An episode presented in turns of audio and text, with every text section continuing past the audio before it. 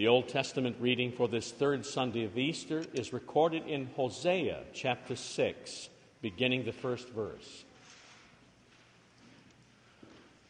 Come, let us return to the Lord. He has torn us to pieces, but He will heal us. He has injured us, but He will bind up our wounds. After two days, He will revive us. On the third day, he will restore us, that we may live in his presence. Let us acknowledge the Lord. Let us press on to acknowledge him. As surely as the sun rises, he will appear. He will come to us like the winter rains, like the spring rains that water the earth. Here ends the Old Testament. The epistle reading is recorded in Colossians chapter 3, beginning the first verse. Since then, you have been raised with Christ. Set your hearts on things above, where Christ is seated at the right hand of God. Set your minds on things above, not on earthly things. For you died, and your life is now hidden with Christ in God. When Christ, who is your life, appears, then you also will appear with him in glory.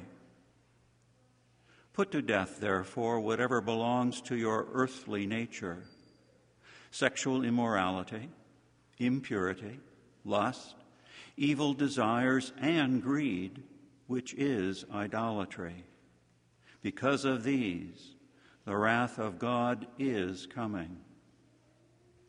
You used to walk in these ways in the life you once lived, but now you must rid yourselves of all such things as these anger, rage, malice, slander, and filthy language from your lips. Do not lie to each other, since you have taken off your old self with its practices and have put on the new self which is being renewed in knowledge in the image of its Creator. Here ends the epistle. We stand in honor of the Holy Gospel. The Holy Gospel according to St. Luke, chapter 24, beginning the 13th verse. Glory be to thee, O Lord. This is the account of the afternoon on the first Easter. Now, that same day, two of them were going to a village called Emmaus, about seven miles from Jerusalem. They were talking with each other about everything that had happened. As they talked and discussed these things with each other, Jesus himself came up and walked along with them, but they were kept from recognizing him. He asked them, what are you discussing together as you walk along? They stood still, their faces downcast. One of them, named Cleopas, asked him, Are you only a visitor to Jerusalem and do not know the things that have happened there in these days? What things? he asked. About Jesus of Nazareth, they replied. He was a prophet powerful in word and deed before God and all the people. The chief priests and our rulers handed him over to be sentenced to death, and they crucified him. But we had hoped that he was the one who was going to redeem Israel. And what is more, it is the third day since all this took place. In addition, some of our women amazed us. They went to the tomb early this morning but didn't find his body. They came and told us that they had seen a vision of angels who said he was alive. Then some of our companions went to the tomb and found it, just as the women had said, but him they did not see. He said to them, How foolish you are, and how slow of heart to believe all that the prophets have spoken. Did not the Christ have to suffer these things and then enter his glory? And beginning with Moses and all the prophets, he explained to them what is said in all the scriptures concerning himself. As they approached the village to which they were going, Jesus acted as if he was going farther. But they urged him strongly Stay with us, for it is nearly evening. The day is almost over. So he went in to stay with them. Here ends the Holy Gospel. Okay. Everybody who's under four feet tall or thereabouts.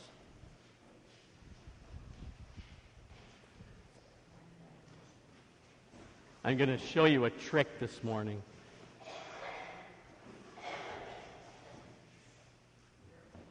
Any big people want to learn a trick? No, Daryl, not prestidigitation. I want all of you to do this. I'm going to make circles with my hands, going opposite directions. Watch carefully.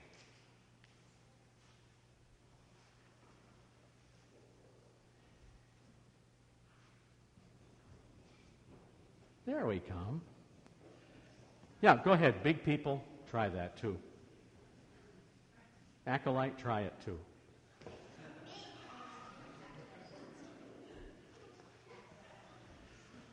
Okay. I see, yeah, not this way, this way. See, I, yeah, see, even you big people, all I see you doing is this or this. You're going the same direction. The disciples going to Emmaus were doing something that they had done before. They doubted everything. They didn't believe that Jesus was risen, even though it was the third day. And you, oh, you can try it all day if you want to. I can almost guarantee you'll fail. So I have to come to you and give you a special word of instruction. Only God's word can tell you about Jesus. Only my word is going to show you how to do this. Think of a piece of paper and you tear it opposite direction. Piece of paper, opposite direction. You do that for a while, but don't tear up the paper, Sunday paper. See, go opposite. Easy? Opposite. Why that's important is if you think of that and practice it enough, watch. Think of tearing paper. Tear the paper, just come around. Tear the paper, just come around. Don't think too much. Tear the paper, just come around. Try it. You have to practice a little bit. Tear the paper nice and slow and come around.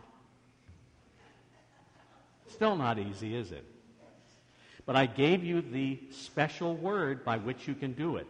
Now, what you have to do is practice, practice, practice. Right? Tear the paper, come around. See? Nothing to it. Did you try again? Nope. So, once you get used to it, you can do it unthinkingly. And if you practice, you will be able to amaze all of your friends and neighbors and all the kids at school. How's that? Okay, you can go back again. I gave you the special word.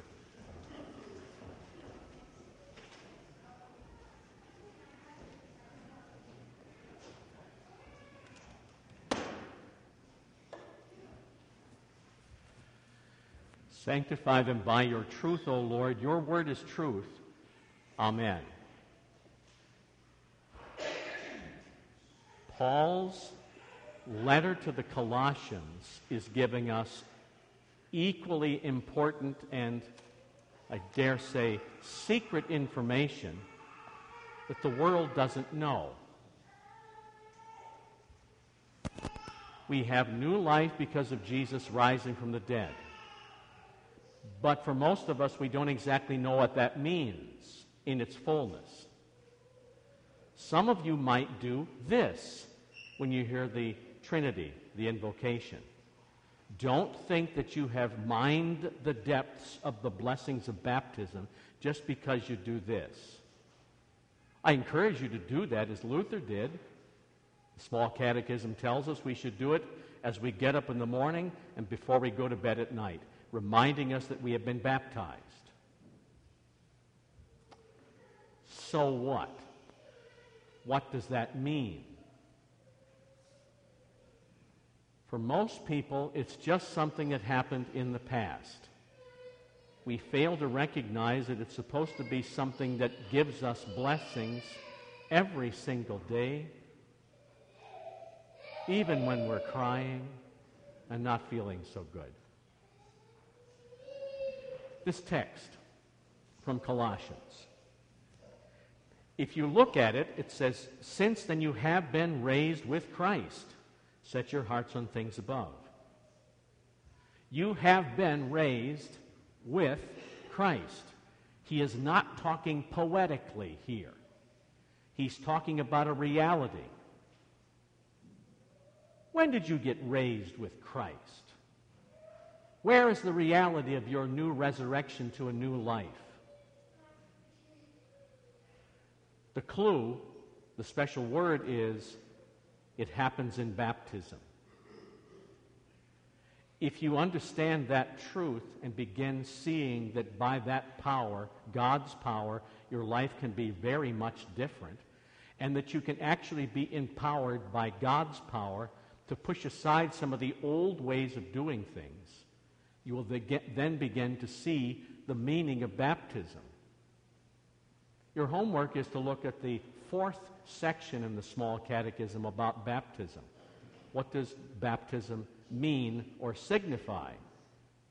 Luther talks about that we should, by daily contrition and repentance, have the old Adam in us be drowned, that he should die together with all sins and evil lusts, and again a new man arise, that is, arise as from the dead, to live before God in righteousness. If you leave out baptism as the power for a new life, I give you a warning. You are going to turn into a pietistic legalist. For if you think by your own strength and power and willpower you can do the things listed in Colossians chapter 3, you're a complete fool. We are a lot like moths. Besides being disgusting creatures, moths are always drawn to light and fire.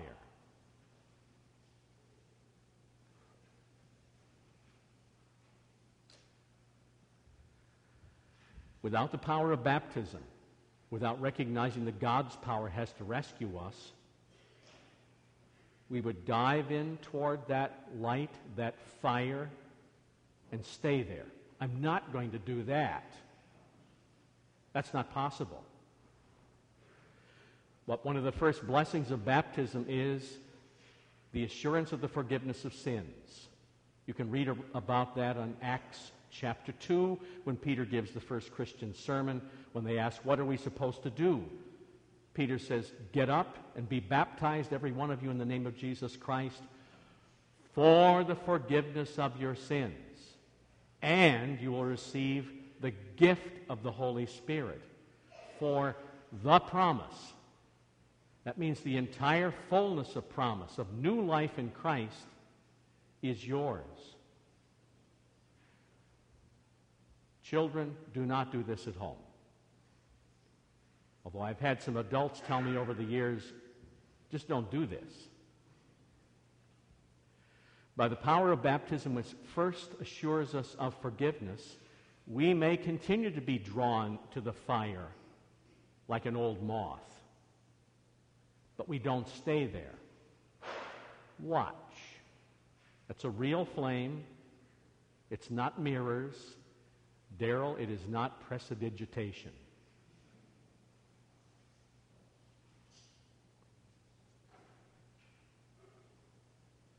My fingers are passing through the flame.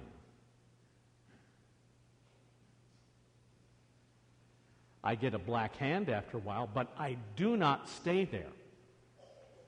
As I move on past the flame, that's showing the power of forgiveness.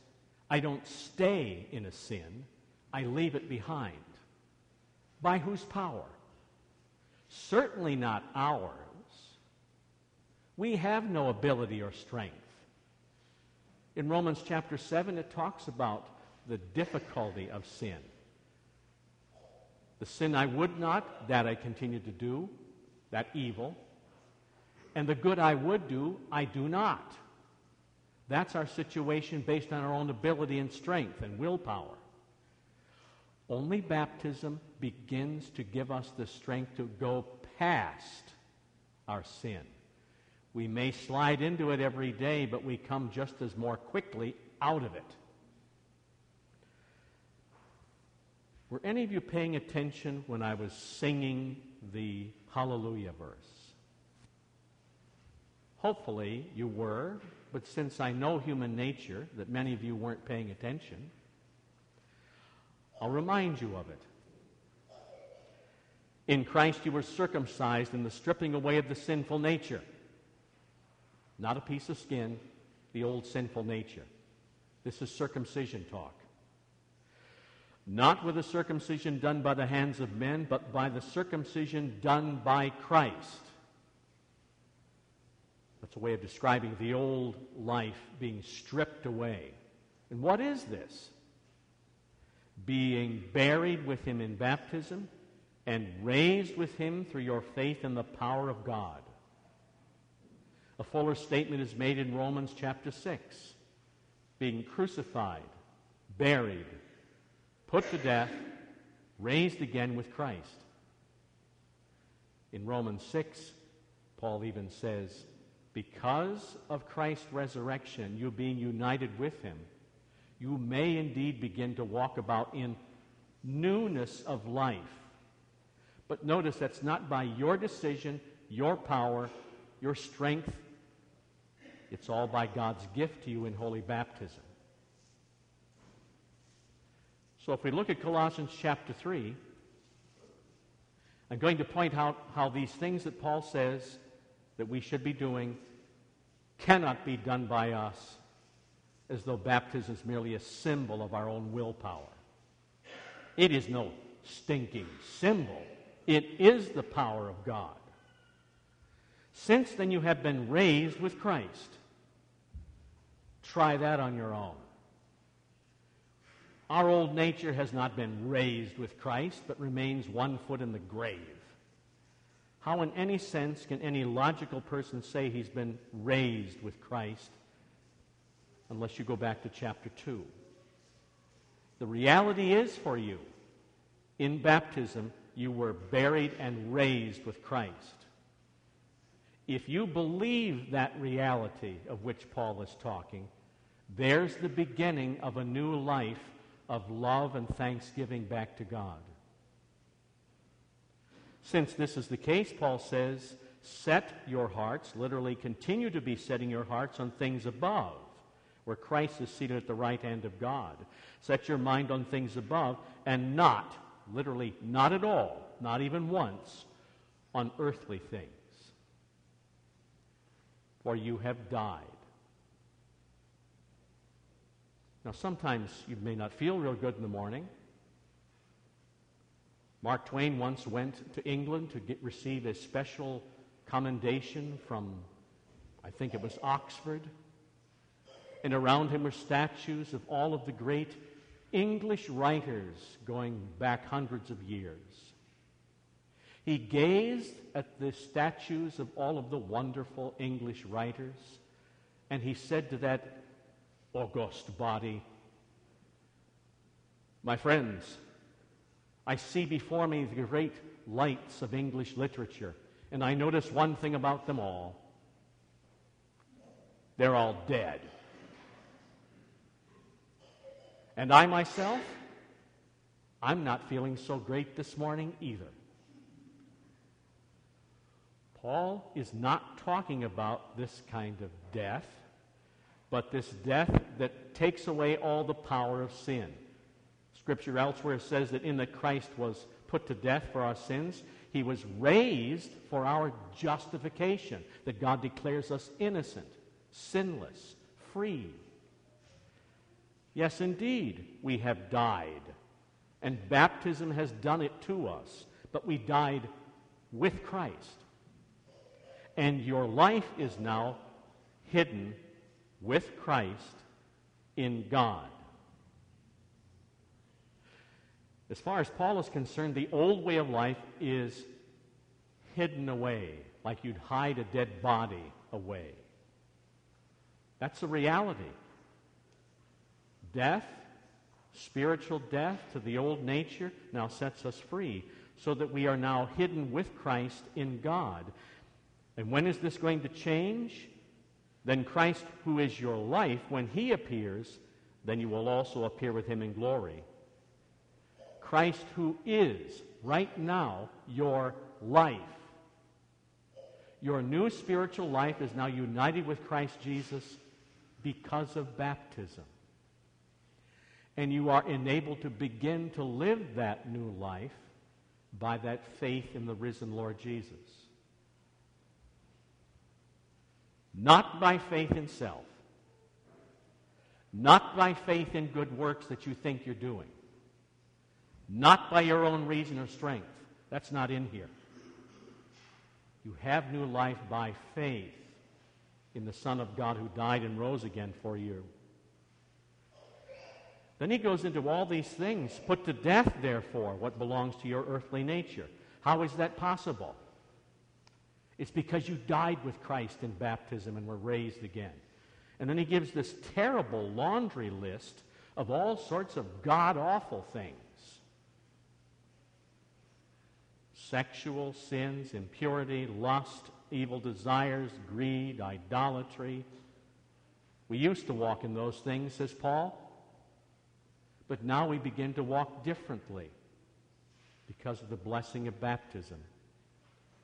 But now you must rid yourself of all of these things anger, rage, malice, slander, foul language from your lips, not lying to one another, since you have taken off or stripped away your old self or your old nature.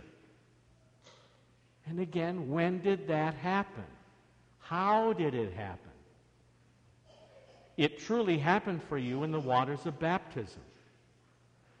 All of these things that Paul outlines in Colossians chapter 3, all of this ethics, this new life, and by the way, it goes on into chapter 4 describing the new life, describing such things as Christian marriage life, Christian forgiveness. All of these come to us as God's gift in holy baptism.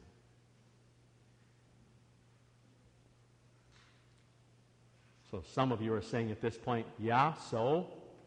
Isn't there something I'm supposed to do? How do I begin this thing? Do I just will that I don't want to do these things? Your will, our sinful nature, has no ability to do any of these things. Someone else is living within you. It is Christ Jesus. He's the one that brings you up every morning to walk about in newness of life. So when you wake up in the morning and make the sign of the cross, don't just remember the event long ago, but the blessings that are coming today. Jesus is the one who will raise you up out of death into newness of life.